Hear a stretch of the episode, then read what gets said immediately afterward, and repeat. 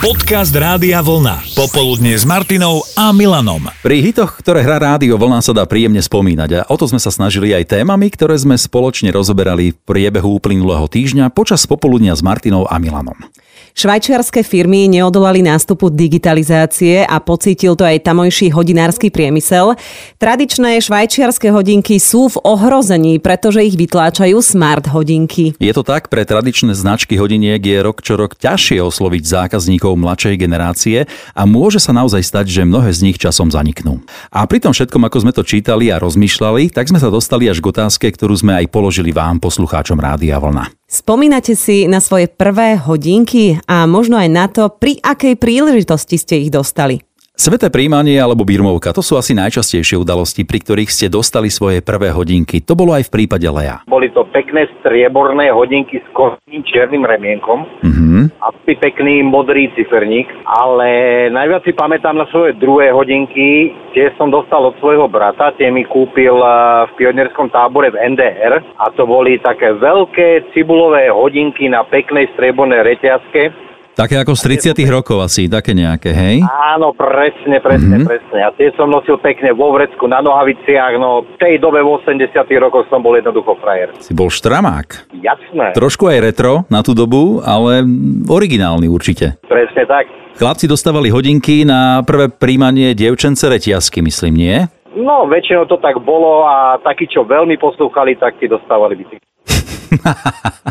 To si až tak neposlúchal, aby si mal bicykel, hej? Nie, nie, nie, nie, práve že nie. Ankina mama chodila na nákupy do Užhorodu a doniesla jej takéto hodinky. také maličké a ja som bola taká šťastná, že ich mám. A do dneska, a našla som ich vlastne nedávno. Oni sú mm-hmm. funkčné, len už ich nenosím, len, lebo to sa už nenosí, už hodinky ja vôbec nenosím.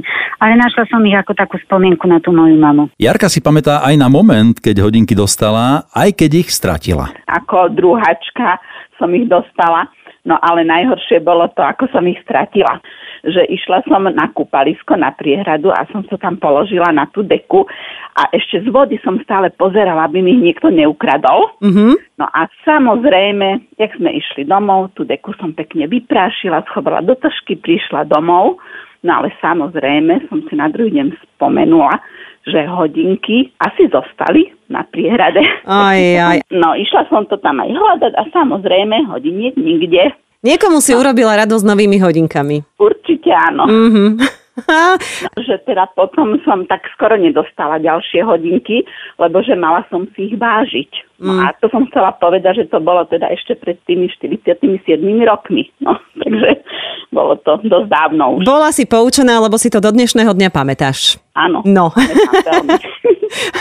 Takže splnili uh, síce nie ten prvotný účel, že by si vedela, koľko je hodín, keď sa na ne pozrieš, ale možno splnili účel byť trošku zodpovednejšie dievča. Áno, presne. No, vidíš, To tak hovoríš.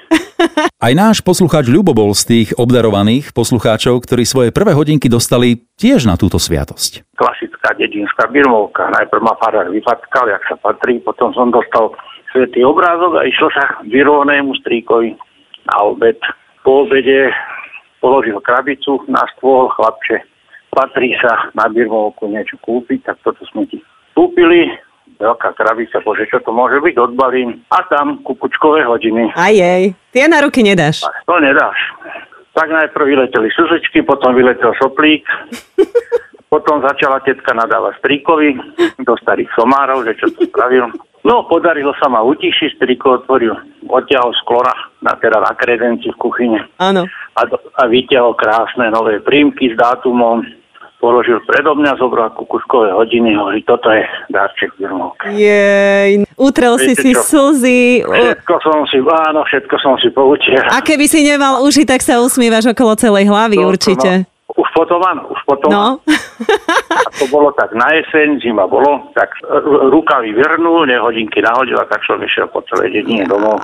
Čo sme na svete, hudba a spôsob jej prehrávania prešiel neskutočnými zmenami. Pamätáme si Milan, gramofóny, vinilové platne, čo, ešte bolo? Pamätáme si kotúčové magnetofóny, kazety, CDčka, hej, Mhm. MP3 prehrávače, až po dnešné telefóny, alebo teda prehrávanie hudby niekde, niekde zo vzduchu, cez dáta z rôznych úložisk. No a tie zmeny boli pre výrobcov prehrávačov neuveriteľne, často fatálne. a najviac na to asi doplatili tie kazety. E, potom ako sa objavilo CDčko a prvé CD prehrávače. To definitívne pochovalo viac menej všetky kazety. CD je aj jedno z najinovatívnejších riešení úložiska na tú dobu, aké boli vytvorené. Zmestilo sa naň viac hudby ako na kazetu. Záznam bol kvalitnejší, trvácnejší a už nehovoriac o tých rôznych nových funkciách CD prehrávača. Počas týždňa sa slávil tzv. deň CD prehrávačov. No a ktoré CD v ňom bolo prehrávané najviac? Ktoré CD bolo a možno stále je pre vás najcenejšie z vášho domáceho archívu? Tak aj takúto otázku sme položili našim poslucháčom. Ivka zbožňovala Whitney Houston. Najviac to je dvojcedečko, bože, ale teraz ma nenapadne, nenapadne ma názov. Ale je to od Whitney Houston? Všetko od Whitney Houston.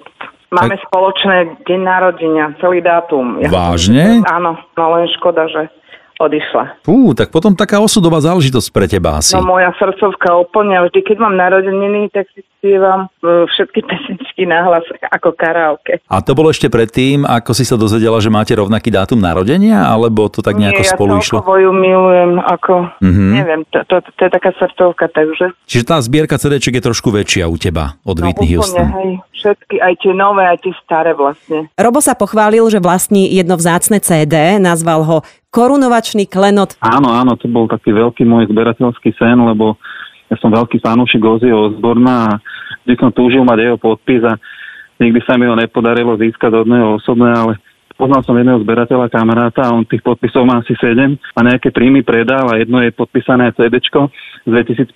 Downton Earth. No a že to som tak nazval, že korunovačný klenot, lebo to si dám zarámovať a na stenu a mám vyzbieranú celú diskografiu a toto som potreboval, akože mať aj skutočný podpis od neho. Mm-hmm. Ono vlastne to CD z toho 2001 je také zaujímavé aj tým, že to bolo moje prvé CD od Ozzyho. V tom roku som ho viac menej začal tak reg- registrovať, počúvať a v tom roku aj vyšlo, takže ono vyšlo ináč po páde dvojček, to bolo dosť také, že aj opozdený, opozdené vý- vydanie. Takže je to také zaujímavé, stále si to pamätám, keď to, mm-hmm. že som čakal, že malo to výjsť a možno o mesiac sa to celé posunulo aj kvôli tomu. A teraz Super, takže toto je, toto je to tvoje najvzácnejšie CD. Ty si povedal, že si to kúpil od kamaráta za koľko? úplne mi to on mi pridal asi tri podpisy a za 130 eur dokopy. Aha, takže, takže dokopy. Aby sme vedeli, že e, ako sa tie ceny pohybujú, tých podpisov. No, ale takto to mi predal on, ale tie ceny na, neviem, na eBay idú okolo 200, 300, 400 eur za Aha. jeden podpis na nejakom papieriku, hej, čiže podpísané CDčko a má akože naozaj overený zdroj, že nie je to nejaký plagiat alebo niečo také, to je tiež dosť, dosť dôležité, lebo, Áno, lebo tam... nič nezaručuje, no, môže byť nemusí, ale viem, že toto je od zberateľa, ktorý viac menej organizoval koncerty aj na Slovensku, tak preto som rád, že som bol ochotný za to zaplatiť, aj keď podľa mňa to nie je veľa, ale pre niekoho to môže byť že strašné moc, že 30-40 eur dá CD, ale pre zberateľov tie, tie veci sa pohybujú úplne v iných tak, sumách tak, tak. tam sa platí strašne. Popoludne s Martinou a Milanom.